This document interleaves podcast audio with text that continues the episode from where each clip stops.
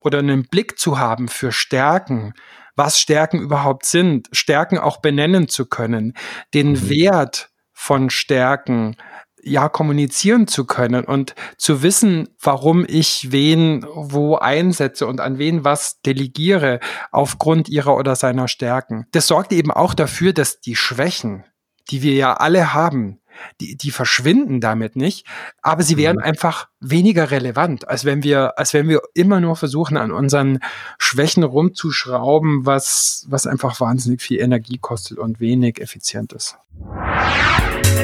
Vertrieb gegen Marketing, IT gegen Produktentwicklung, Controlling gegen Kundenservice. Gegeneinander statt miteinander kostet Zeit, Geld und Energie. Hier im Blickwinkel-Kunde-Podcast schärft Oliver Ratajczak den Blick fürs Wesentliche. Zufriedene Mitarbeiter, die abteilungsübergreifend zusammenarbeiten, um gemeinsam ein Ziel zu erreichen: profitable Kundenbeziehungen. Hallo liebe Hörer, schön, dass du wieder dabei bist bei einer neuen Ausgabe. Heute habe ich jemanden da, der sich extrem gut damit auskennt, wie man als Führungskraft Vertrauen zu seinen Mitarbeitern aufbauen kann. Und den begrüße ich jetzt, nämlich den Christian Thiele. Hallo Christian, schön, dass du da bist. Ich lege jetzt mal die Waffe weg und dann reden wir. Das ist ein Zitat von Derek. Hallo Oliver. Huch, welche Waffe? Werde ich gleich erschossen? Ich hoffe nicht. Ja, aber ich finde, das passt gut zu dem Thema, über das wir sprechen wollten. Deshalb habe ich mir das ausgesucht. Ja, das finde ich super. Erzähl doch mal ein bisschen mehr über dich. Was hast du mit Führungskräften zu tun oder gar Vertrauen von Führungskräften? Was machst du so? Ja, also ich war selber Führungskraft in verschiedenen Redaktionen, Verlagen, Medienhäusern, hatte dann Sachen, glaube ich, eher so mittelgut gemacht und vielleicht ein paar Sachen auch ganz gut gemacht, war selber in der Führungskräfteentwicklung drin, habe eine Coaching-Ausbildung gemacht, um ursprünglich meinen Job als Führungskraft besser zu machen. Und dann habe ich festgestellt, man kann ja über Menschen nicht nur schreiben, man kann mit ihnen auch arbeiten und kann sie in der Entwicklung unterstützen. Und das ist genau das, was ich tue. Mhm. Ich arbeite seit 2010 als Coach und Trainer und Speaker, und zwar zu dem Thema positives Führen, also Positive Leadership. Das ist okay. Mein Thema. Was muss ich mir darunter vorstellen? Ich habe ein Bild, aber was heißt denn das konkret? Ja, das ist wichtig, dass du nachfragst, weil viele Leute sagen, ja, positiv führen finde ich super und verstehe ich und mache ich sowieso. Ja, also toll, wer das von sich sagen kann, aber das ist schon ein System, das ist ein Ansatz, der auf der Haltung und den Methoden und den wissenschaftlichen Erkenntnissen, auch so der positiven Psychologie der letzten, ja, würde ich mal sagen, 10, 15 Jahre basiert, also relativ neu. Und es geht letzten Endes darum, Menschen zu verhelfen, also Führungskräften und den Teams und den Organisationen, die sie leiten, dazu verhelfen, dass erfolgreicher, mit mehr Freude, aber auch mit mehr Sinnhaftigkeit und mit mehr Erfolgserleben gearbeitet wird und geführt wird und organisiert wird. Was? Wieso denn Sinn? Hier geht es um Führung. Ja, was ist der Sinn von Sinn? Also wer ein Wozu hat, erträgt fast jedes Wie. Diesen Spruch hat Viktor Frankl bekannt gemacht, und ich glaube, das gilt nicht nur fürs Leben allgemein, sondern gilt auch für die Arbeit. Ich glaube, wir kennen das alle, wenn wir Dinge tun, die wir halt tun, weil sie uns angeordnet worden sind.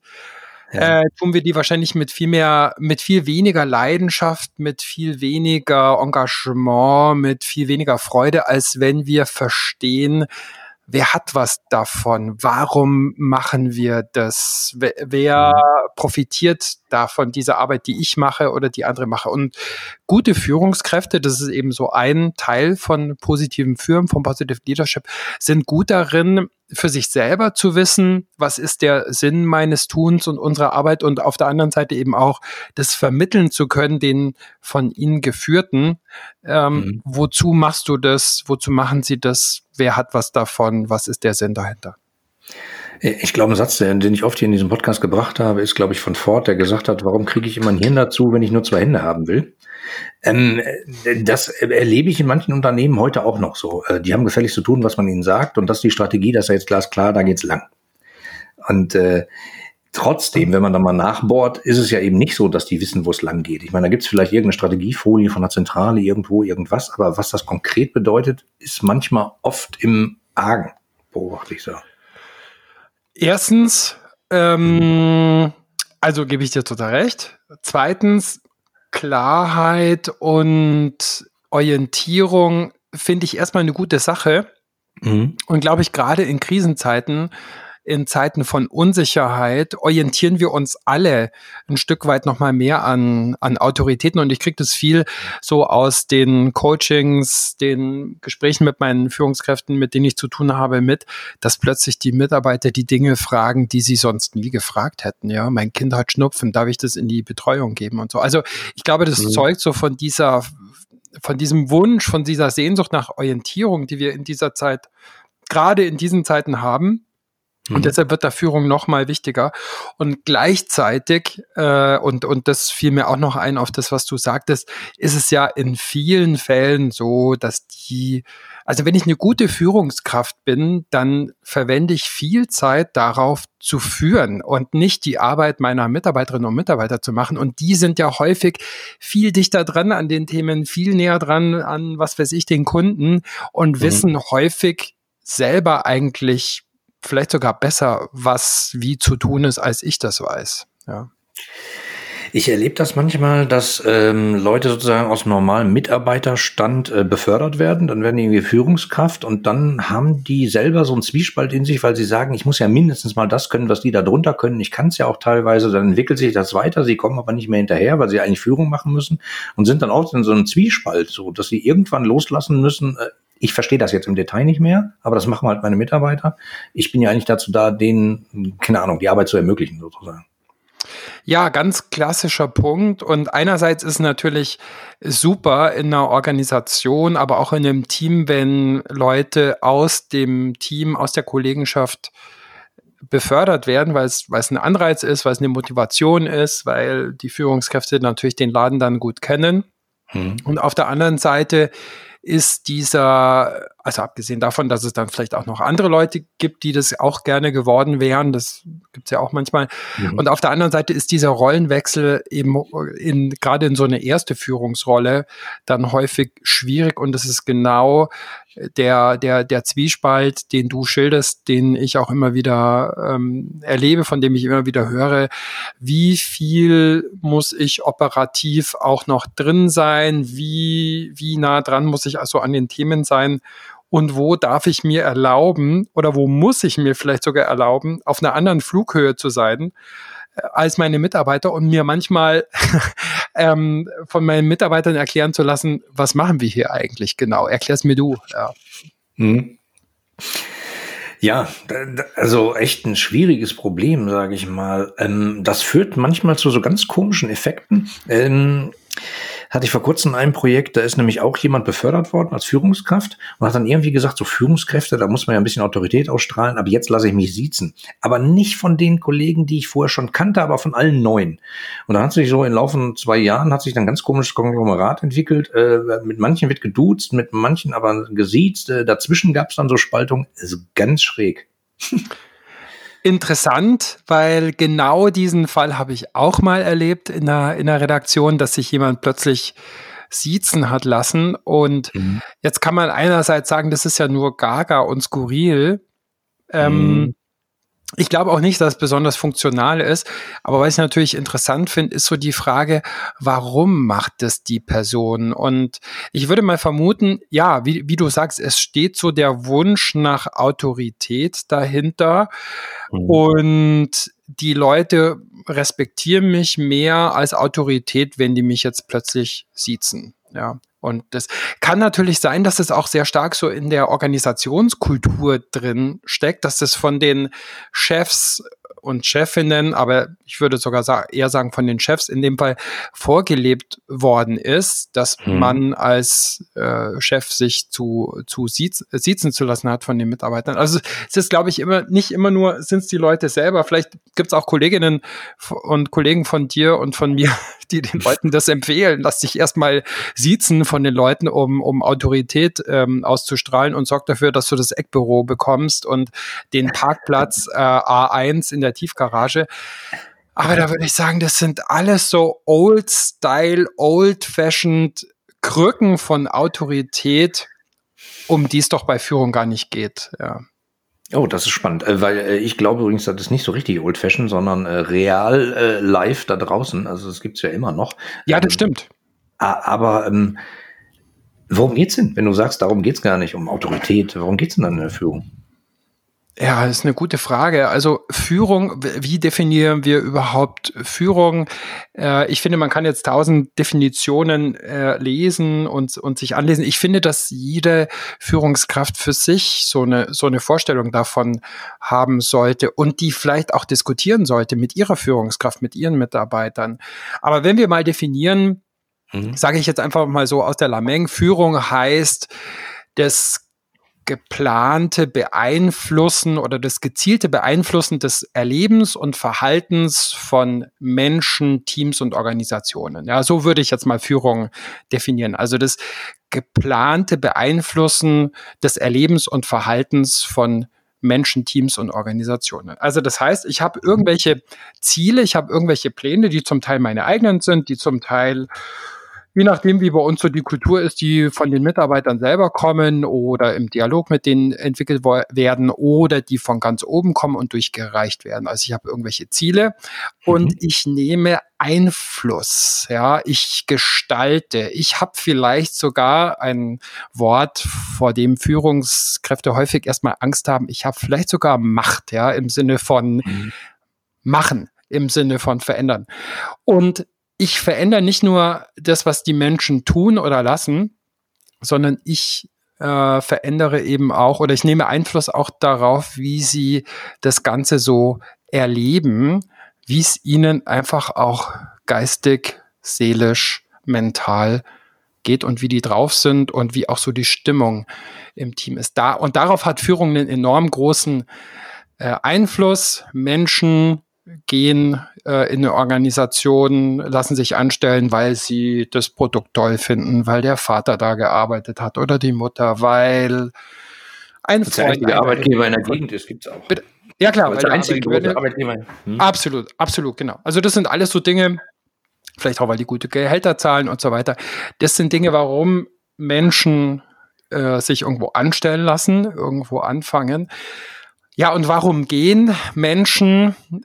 Die Leute gehen nicht, weil sie zu wenig verdienen, oder ganz selten ist das der Nummer-1-Grund. Die Leute gehen meistens auch nicht, weil sie jetzt nicht so hundertprozentig den Job haben, wo sie ihre Talente ausleben können, oder weil sie den höhenverstellbaren Schreibtisch nicht bekommen haben. Das sind alles so Hygienefaktoren, die auch eine Rolle spielen können, aber die Menschen gehen vor allem, weil erstens das Verhältnis zur Führungskraft scheiße ist und zweitens, weil das Verhältnis zu den Kollegen nicht so ist, wie sie es gerne hätten. Das sind die Top-Kündigungsgründe. Und darauf kann natürlich Führung einen enorm großen Einfluss haben. Und letzter Punkt, wir reden jetzt alle über Corona und Covid und digitale Führung und so weiter. Ist auch wichtig, dass wir darüber sprechen. Das verändert auch Führung und die Anforderungen an Führung enorm. Aber die Themen, die wir vorher schon hatten, ja, gute Leute finden und die man gefunden hat, auch zu binden, demografischer Wandel, Fachkräftemangel, die werden ja nach Corona, wenn das irgendwann mal vorbei ist und wie auch immer das vorbei ist, die werden ja weitergehen. Und da wird Führung nach wie vor extrem gefragt sein. Und ich glaube eben nochmal ganz anders, weil es eben jetzt viel mehr so in die Distanz geht, viel mehr ins Remote führen und die Firmen und Organisationen jetzt gemerkt haben über, je nachdem wie lange das alles noch dauert, ein Jahr, anderthalb Jahre, ein Dreivierteljahr, das geht ja alles. Man kann ja auch Sachen geregelt bekommen, also in vielen Bereichen, ohne dass man von Montag bis Freitag den Gummibaum anschaut und die sich über den Kopierstau ärgert und so weiter, was alles so mit physischer Präsenz zu tun hat. Ja, und im Stau stehen, eine Stunde hin, eine Stunde zurück. Absolut, genau. Da gibt's ja wirklich verrückte Konstrukte, aber trotzdem erlebe ich das immer noch, dass viele Leute so warten, bald ist das vorbei und dann geht's wieder zurück. Dann habe ich meine Mitarbeiter wieder hier, dann weiß ich wieder, was sie tun. Jetzt gezwungenermaßen erleben wahrscheinlich einige Führungskräfte, dass die scheinbar trotzdem arbeiten, auch wenn die nicht im selben Flur sitzen. Absolut. Tja, also eigentlich ein Halleluja für diese Möglichkeiten der Zusammenarbeit. Aber das, was du gerade gesagt hast, sozusagen das Beeinflussen des Erlebens der Menschen. Beeinflussen hat ja manchmal immer so eine negative Konnotation, also sowas wie, ich manipuliere die. Aber das meinst du nicht. Nee, das meine ich natürlich nicht, aber ich sage das auch bewusst, also manipulare heißt ja, du bist ja promoviert, hattest du auch Latein in der Schule? Selbstverständlich, das waren die schlimmsten 4,5 Jahre meines Lebens und ich habe 3 Kreuze gemacht, dass es vorbei ist. Alle haben ja immer gesagt, das brauchst du fürs Studium und ich kann sagen, nein. Habe ich nicht gebraucht. Nee, also bin ich echt schlecht, aber Manus ist die Hand, das weiß ich noch. Absolut, genau, Manus ist die Hand. Also man könnte auch sagen, irgendwie Hand haben. Du beeinflusst mich mit dem, was du jetzt fragst und wie du es formulierst. Und vielleicht beeinflusse ich dich auch in der Art und Weise, wie ich antworte. Und wir beeinflussen unsere Kinder, unsere Partner, unsere Partnerin und andersrum. Also wir können gar nicht anders. Paul Watzlawick hat ja mal gesagt, man kann nicht kommunizieren, auf Führung übertragen. Würde ich sagen, man kann nicht beeinflussen. Und wenn ich die Hände vor mir strecke und mich zurücklehne und gar nichts mache, dann ist das auch eine massive Beeinflussung. Das ist Laissez-faire-Führung, die auch einen ganz massiven Einfluss auf das Erleben und das Handeln der von mir Geführten hat, auch wenn ich eben eine extrem lange Leine habe und das vielleicht sogar als positive Führung missverstehen würde, um das mal gleich zu klären. Mhm. Ja, es gibt ja die verrücktesten Konstrukte irgendwie. Ich habe mal sowas erlebt, wo ein Bereichsleiter nur mit den Abteilungsleitern gesprochen hat und nicht mit den Leuten da drunter sozusagen. Also da hat er irgendwie 6 Direct Leads sozusagen, mit denen hat er gesprochen. Aber ansonsten keinen angeguckt, mit keinem gesprochen, nicht Hallo gesagt auf dem Flur. Obwohl die sich den ganzen Tag, total, oder? Ja, das ist Wahnsinn und das ist ja nicht weit weg von diesen Fahrstühlen, die sozusagen nur für den Vorstand zu benutzen sind und wo man auf gar keinen Fall den Fehler machen darf, sich da mit reinzustellen. Ich habe das mal gemacht bei Burda, da stand ich plötzlich in diesem einen Aufzug, der für den Senator Burda irgendwie gedacht war und habe mich zu dem gestellt und habe ihn so gefragt, und wie geht's Ihnen so, was machen Sie heute? Ich glaube, der fand das ganz nett. Vielleicht war diese Regel, dass man nie mit ihm in den Aufzug steigen darf, auch gar nicht von ihm. Aber ich wurde dann so mit großen Augen angeschaut, als ich dann mit ihm oben aus der Etage stieg. Und ich glaube, das sind halt alles so, ja, ist das old-fashioned? Ich würde sagen, das ist old-fashioned, aber du hast natürlich total recht. Das ist heute immer noch total lebendig. Und ich sage auch immer gerne, wir müssen nicht viel von Handys verstehen, um zu sehen, dass ein 10 Jahre altes Handy oder ein 15 Jahre altes Handy halt 15 Jahre alt ist. Ja? Aber geführt wird zum Teil auch noch auf eine Art und Weise, die aus den Zeiten stammt, als Telefone, ja, definitiv noch Schnüre hatten, wahrscheinlich noch Wählscheiben oder vielleicht sogar, wo man sich durchstellen lassen musste von der Vermittlung. Ja, oder wo es vielleicht noch gar keine Telefone gab. Wo nur eine Taste hatte und da war das die Fräulein vom Amt dran und die Amt, verbunden. Ja. Ja, genau. Mhm. Wie soll ich sagen? Also du sagst immer, also Führung von damals, was wäre denn besser? Was kann man denn machen? Ich meine, einfach auch mal die Führungskraft übergehen und einfach mal irgendwen anquatschen?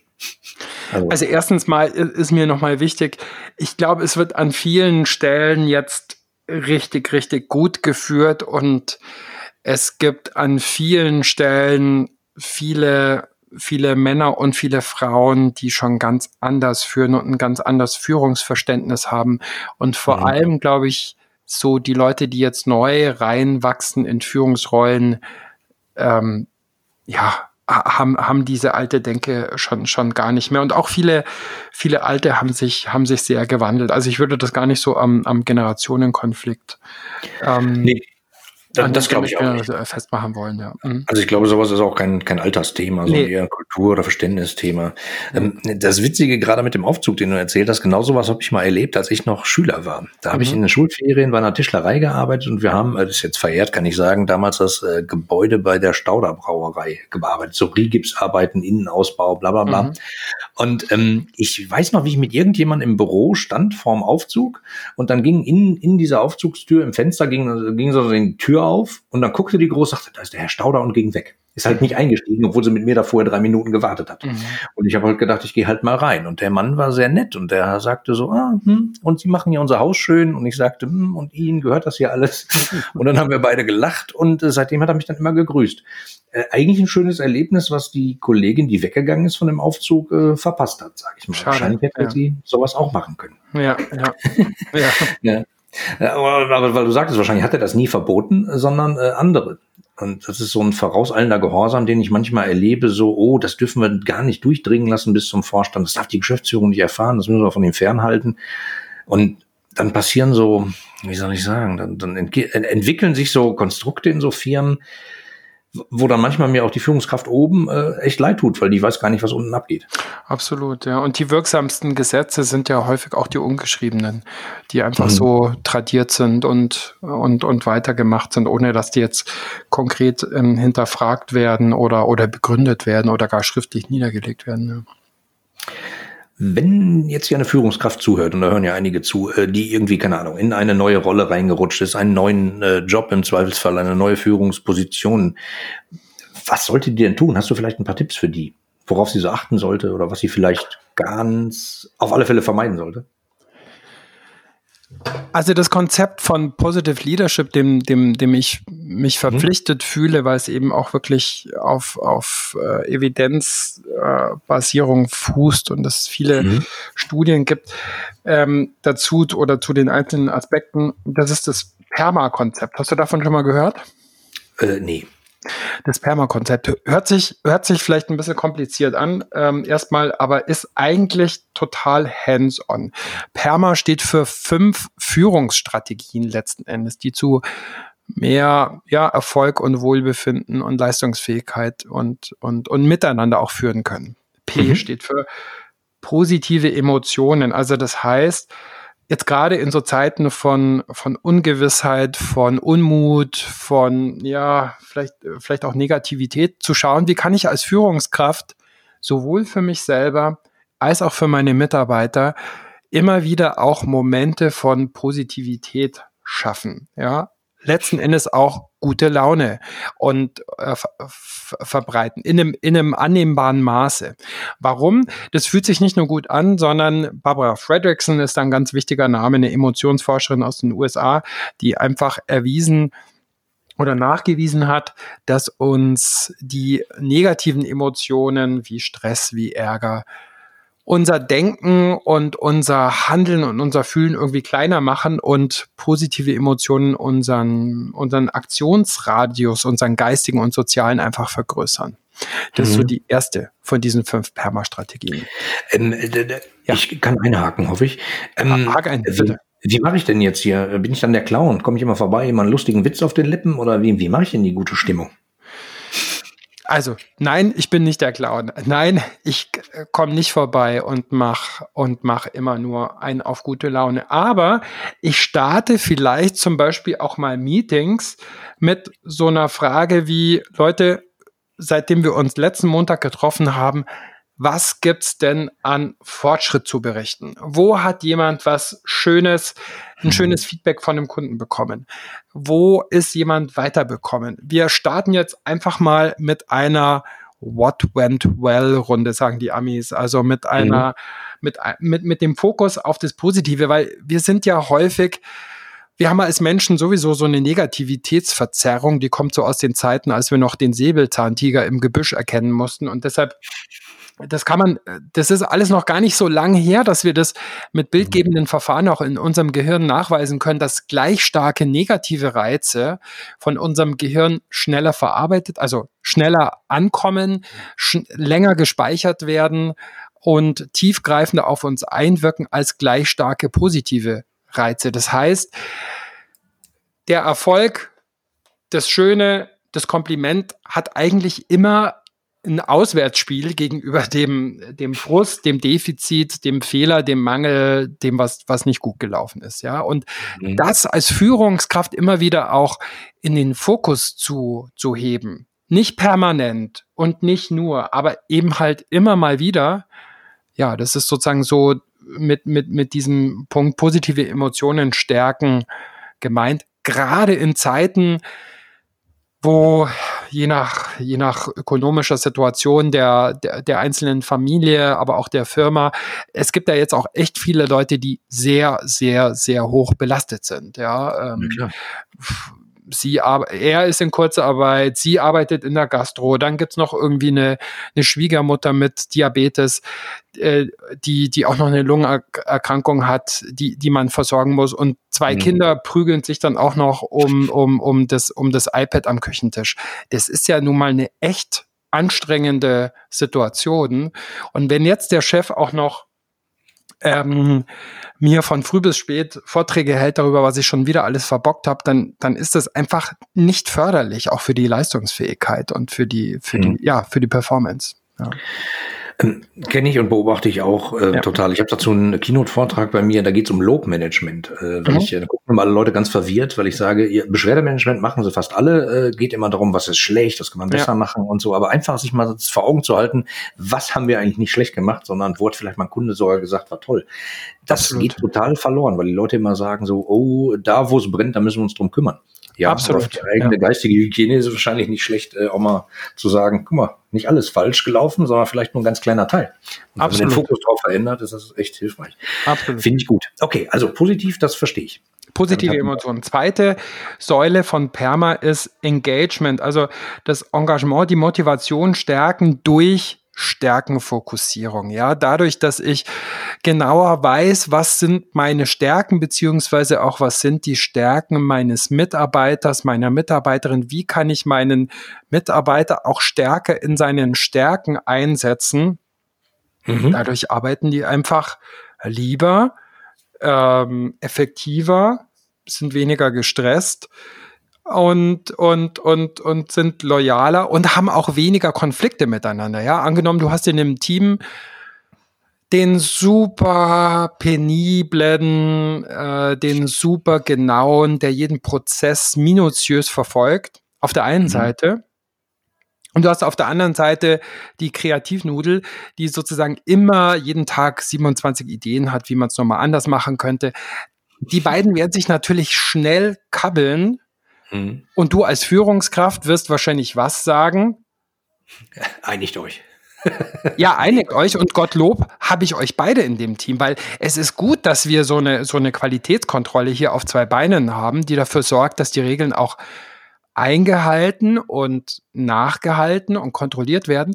Und es ist aber auch extrem wichtig, dass hier in meinem Team auch Leute sind, die nicht immer nur das Gestern oder das Vorgestern replizieren, sondern die auch mal nach vorne schauen und nach vorne denken und einfach mal spinnen. Ja? Und wenn ich die beiden wertschätzen kann auch und denen auch sagen kann, du bist kein Erbsenzähler, nur weil du genau bist, und du bist kein Spinngockel, nur weil du viele Ideen hast, und dass ihr beiden es miteinander schwer habt, das kann zwar sein, aber für das Team ist es super wichtig, dass eure beiden Stärken auch hier auf die Straße kommen. Dann tue ich damit auch sehr, sehr viel so für das Teamklima und für die Zufriedenheit und für die Leistungsfähigkeit dieser beiden Menschen. Jetzt an einem Beispiel. Ja. Finde ich total prima. Also ich meine, wenn man sozusagen die Stärken der Leute fördert. Ich habe das vor kurzem in 2 Workshops mal erlebt. Das waren beide so im Kundenservice-Umfeld. Da ist jemand auf die Idee gekommen, wir müssen ja prinzipiell alles können, also alle Mitarbeiter müssen alles können, dann hat man bessere Ausfallsicherheit und so. Und deswegen hat man einen Dispatcher nach vorne gesetzt, der hat die Fälle genommen und hat die dann gleichmäßig auf die Leute verteilt. Also nicht etwa, der kann das besser, deswegen kriegt er davon immer mehr Aufträge, sondern jeder gleich viel. Was dazu geführt hat, dass die Leute komplett durchgedreht sind, weil gesagt haben, es kann doch nicht wahr sein, der Thomas braucht dafür 20 Minuten, ich 2 Tage. Das macht doch keinen Sinn.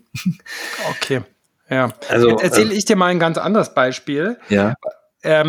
Neulich höre ich aus einem Verlag, und das hat mich echt berührt, dieses Beispiel, da ist jemand in einer Anzeigenabteilung eingestellt worden, die eine massive Lese- und Rechtschreibschwäche hat in einem Verlag, in der Anzeigenabteilung. Aber die einfach, ich sag's jetzt mal ganz flapsig, eine Kundensau ist, ja, weil die unglaublich gut darin ist, mit den Leuten zu quatschen, ins Gespräch zu kommen, zu verstehen, was wollt ihr denn eigentlich, worum geht's euch, was ist wichtig, was können wir da machen und so weiter.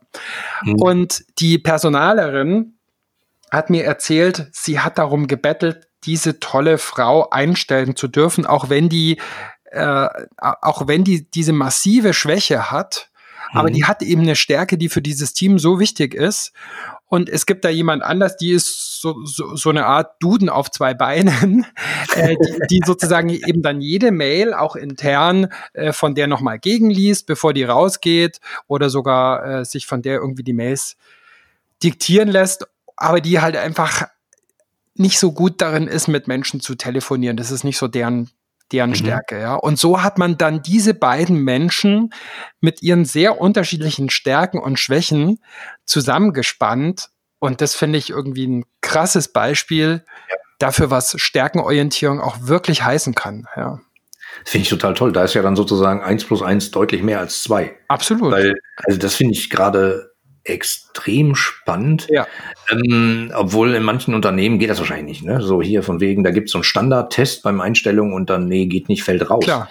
Aber das Leben hält sich halt nicht so richtig an Standards. Nee, absolut. Wenn dann einer sowas erkennt und sagt, pass mal auf, wir machen da jetzt mal ein Team draus und finde ich toll. Ja, und nicht im Sinne von Team toll ein anderer macht, sondern gemeinsam wird man stärker. Absolut, genau.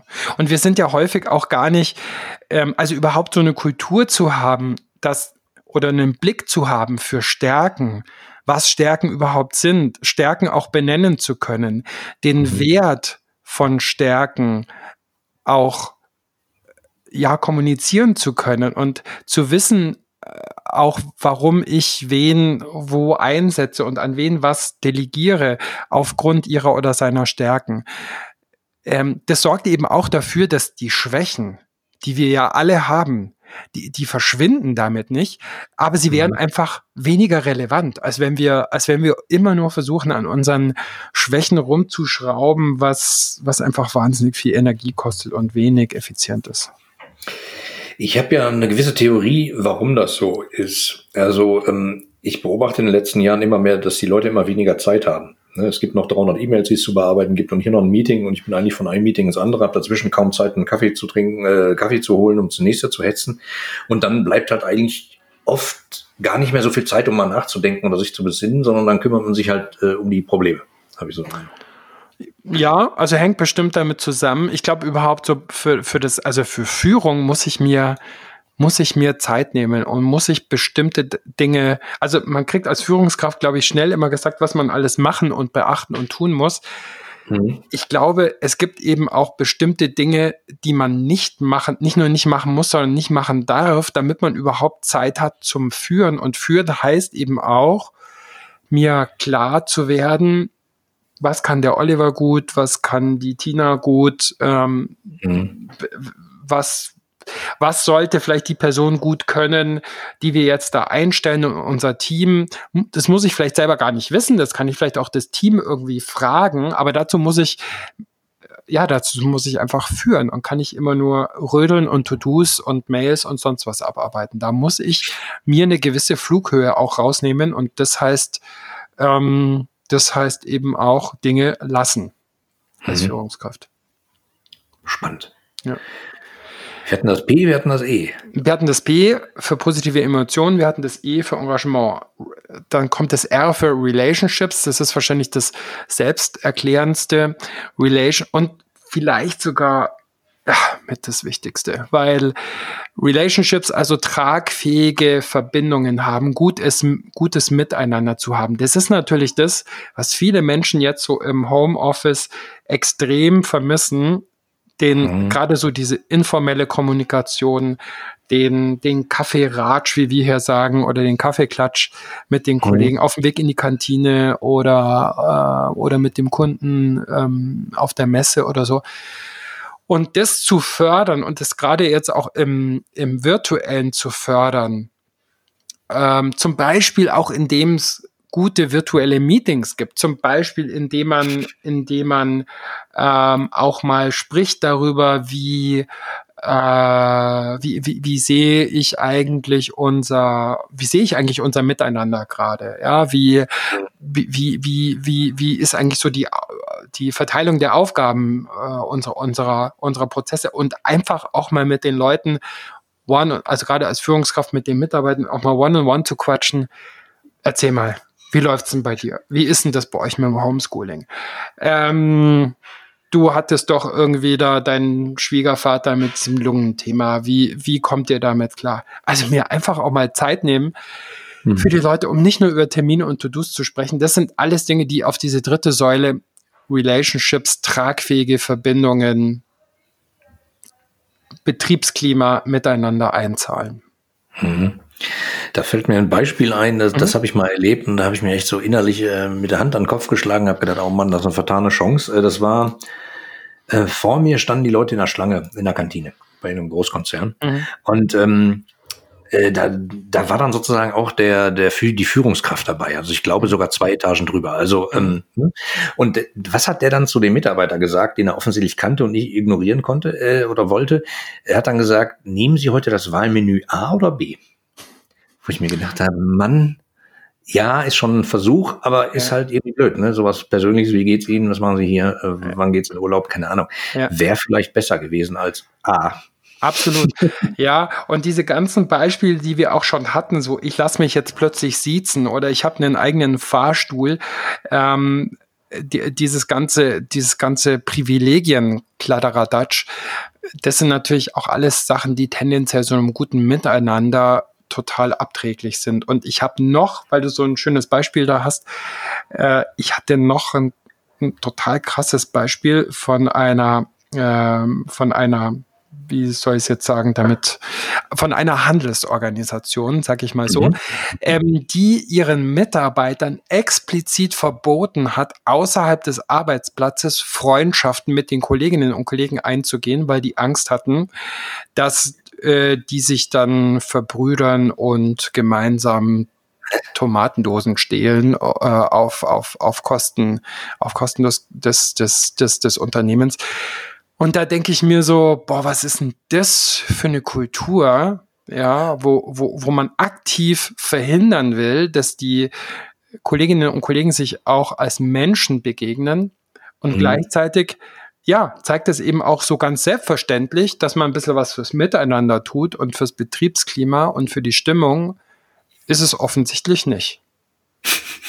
Ja. Das ist echt traurig. Also, ja, wahrscheinlich gab es da mal ein schlechtes Beispiel. Da haben sich dann 2 irgendwie zusammengerottet, vielleicht waren es auch 3 und dann haben die da ganz viele Sachen geklaut. Ja, aber das ist halt böser Wille, wie das Absolut. Immer so ist. Wenn so Regelwut überschießt, dann werden plötzlich alle möglichen Leute reglementiert. Ja. Aber ohne den schwer messbaren Effekt sozusagen zu berücksichtigen. Ja, ne? Absolut. Ja. Genau. Wenn jetzt Leute befreundet sind, die sich gut verstehen und freiwillig mal zusammen zum Badminton gehen, ist das halt schwer zu bewerten mit, das bringt uns einen Vorteil von 123.000 und der Krankenstand sinkt.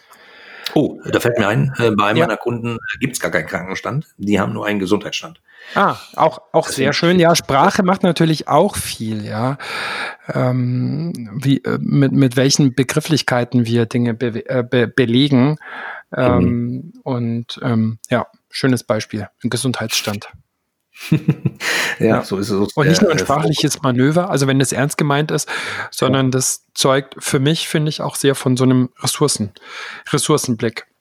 Ja. Ja, das ist echt verrückt. Ich hatte ein Beispiel noch, weil du hattest gerade was, Handel hattest du gesagt, ich habe ein Beispiel aus der Finanzbranche, da ist es zum Beispiel verboten, verboten, den Vorstand anzusprechen auf dem Flur. Mhm. Wenn der einem entgegenkommt und der grüßt, darf man zurückgrüßen, aber man darf ihn auf gar keinen Fall ansprechen, noch nicht mal guten Tag. Ja, Wahnsinn. Mhm.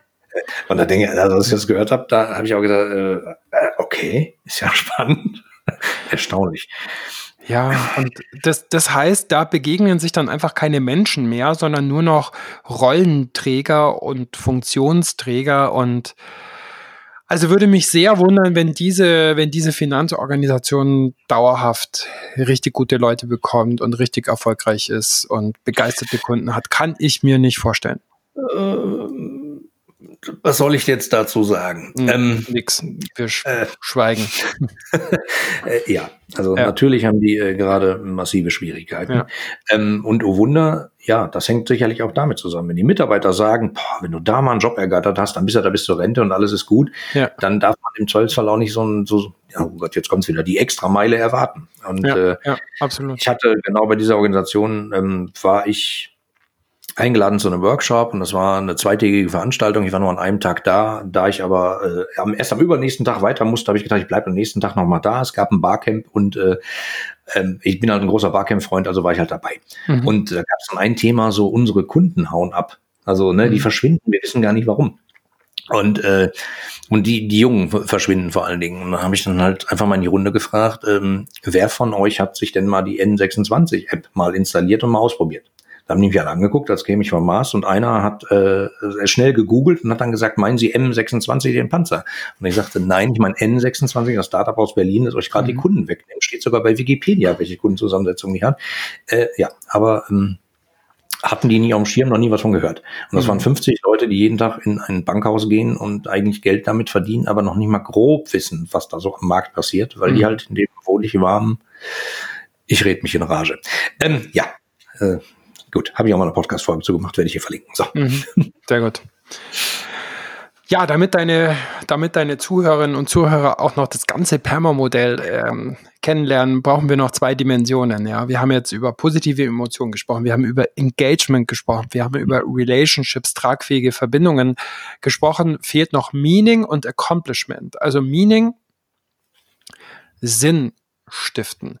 Das heißt, darüber sprachen wir ja eingangs. Also meinem Team, meinen Mitarbeitern auch immer wieder zu vermitteln oder vielleicht sie auch erstmal zu fragen, welchen Sinn sehen Sie denn hier in dieser Arbeit? Es gibt ein schönes Beispiel, ich weiß nicht, ob es stimmt, aber es ist eine gute Geschichte.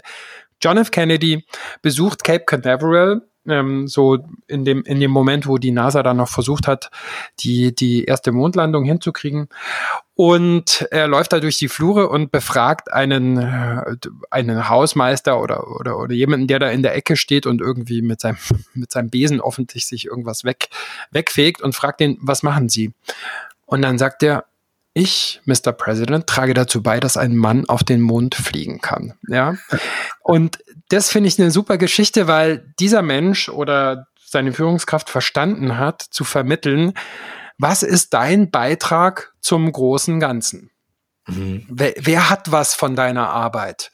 Was an dem, was wir hier tun, weist über das kleine operative Tages-To-Do irgendwie hinaus? Und je größer der Konzern, desto schwieriger ist es ja häufig. Aber gute Führungskräfte schaffen das zumindest immer wieder, diese Fragen auch mit ihren Mitarbeiterinnen und Mitarbeitern zu besprechen und auch zu vermitteln.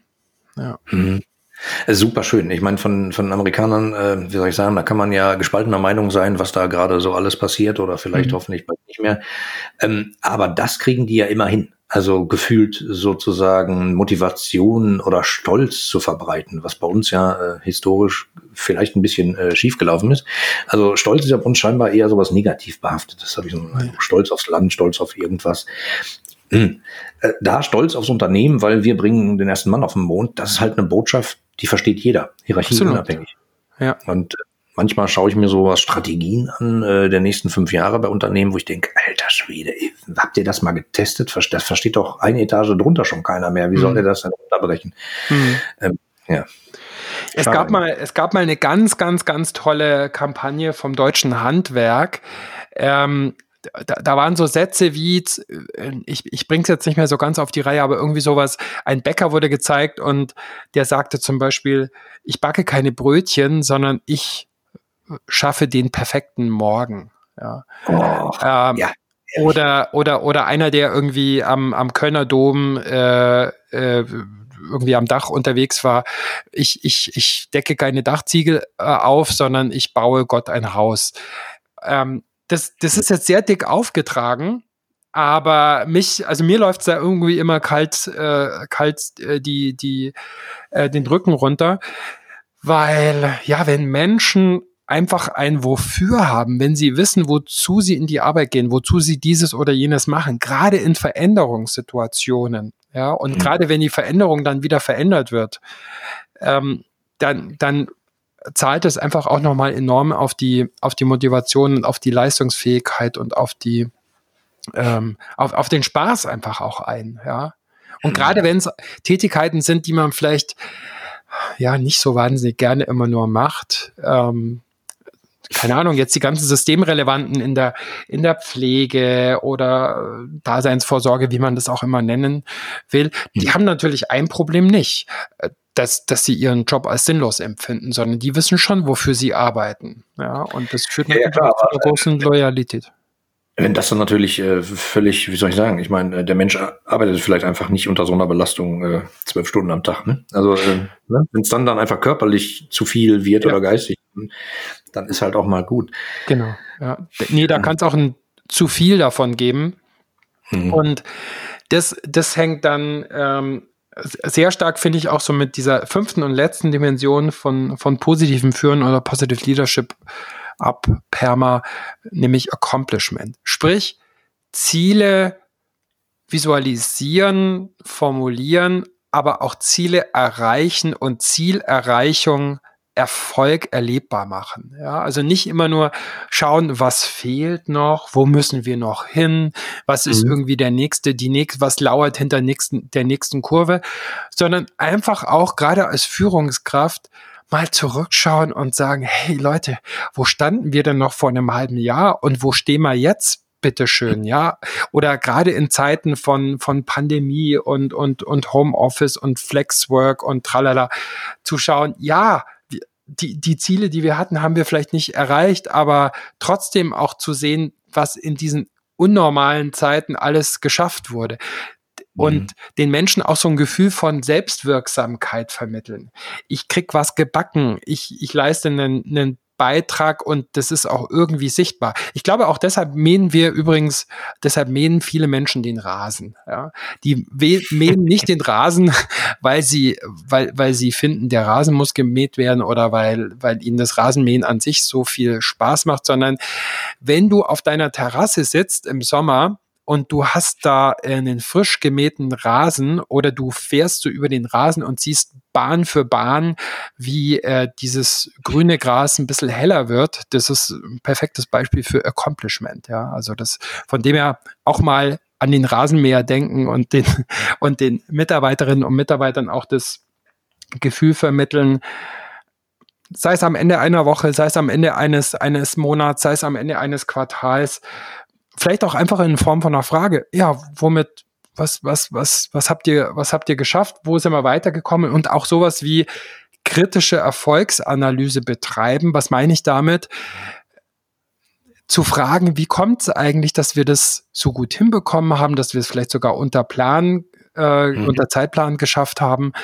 Und wie können wir das replizierbar machen? Weil wenn wir das gar nicht genau, wir sind immer sehr gut darin, Fehler und Fehlleistungen zu analysieren, aber wenn wir nicht auch Erfolge und Fortschritt genau analysieren und anschauen, dann bleibt Erfolg häufig ein Zufallsprodukt und wird gar nicht wirklich systematisch replizierbar.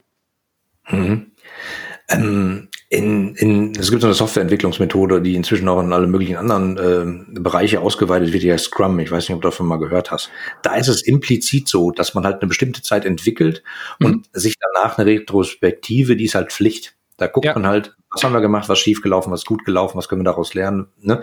Das ist halt schon fest eingebaut und das finde ich extrem sinnvoll. Sollte man nicht der Softwareentwicklung überlassen, sondern vielen Leuten mal an die Hand legen. OKRs ist, glaube ich, auch eine gute Methode, um damit zu arbeiten. Und wie gesagt, das ist schon okay, auch auf das zu schauen, was nicht gut gelaufen ist, wo wir vielleicht zu optimistisch waren.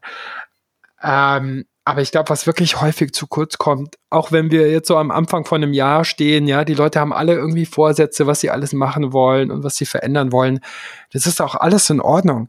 Aber ich finde, es ist auch wichtig, mal zurückzuschauen, für mich persönlich, aber auch mit meinem Team, mit meiner Organisation.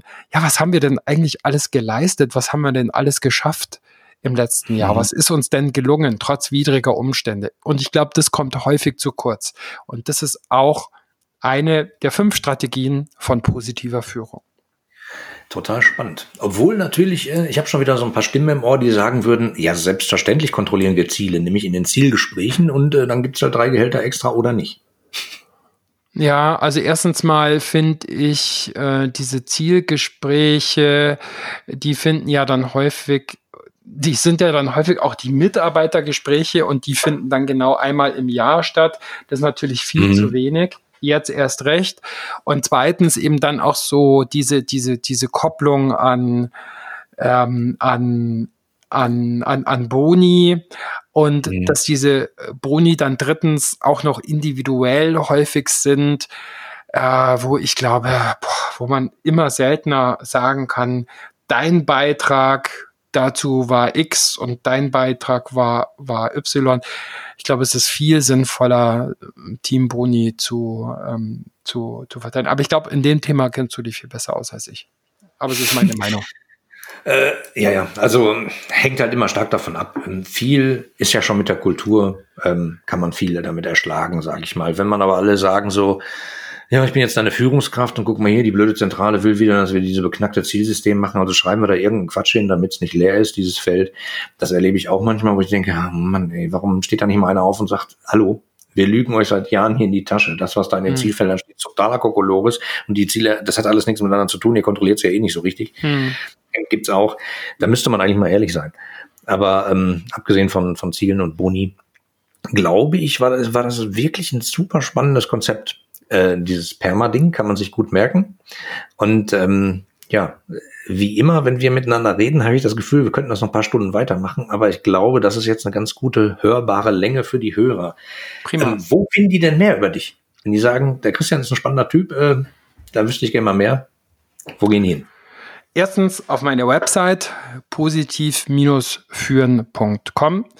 Zweitens in meinem Podcast, der heißt Positiv Führen. Ja, das ist ja gut zu merken. Schön auch sagen. Ja. Also liebe Hörer, ihr habt gemerkt, der Christian weiß, wovon er redet. Das macht schon durchaus Sinn. Also geht auf die Webseite, schaut mal an, was er zu bieten hat, hört euch den Podcast an und habt dabei so viel Spaß, wie wenn ich reinhöre. Ja, Christian, ich danke dir sehr, sehr, sehr für dieses Gespräch. Es war nicht gerade kurz, aber super gepackt und hat mir echt Spaß gemacht. Danke dir. Vielen Dank dir fürs Fragen und vielen Dank euch da draußen fürs Zuhören. Dir gefällt der Blickwinkel-Kunde-Podcast? Dann wirst du den Blickwinkel-Kunde-Club lieben. Im exklusiven Mitgliederbereich findest du Lösungen aus gelebter Unternehmenspraxis, Inspirationen für mehr Mitarbeiterzufriedenheit und Schritt-für-Schritt Anleitungen zu profitablen Kundenbeziehungen. Registriere dich jetzt gratis unter www.blickwinkel-kunde.de und werde Teil einer lebhaften Community. Worauf wartest du? Wir sehen uns im Club.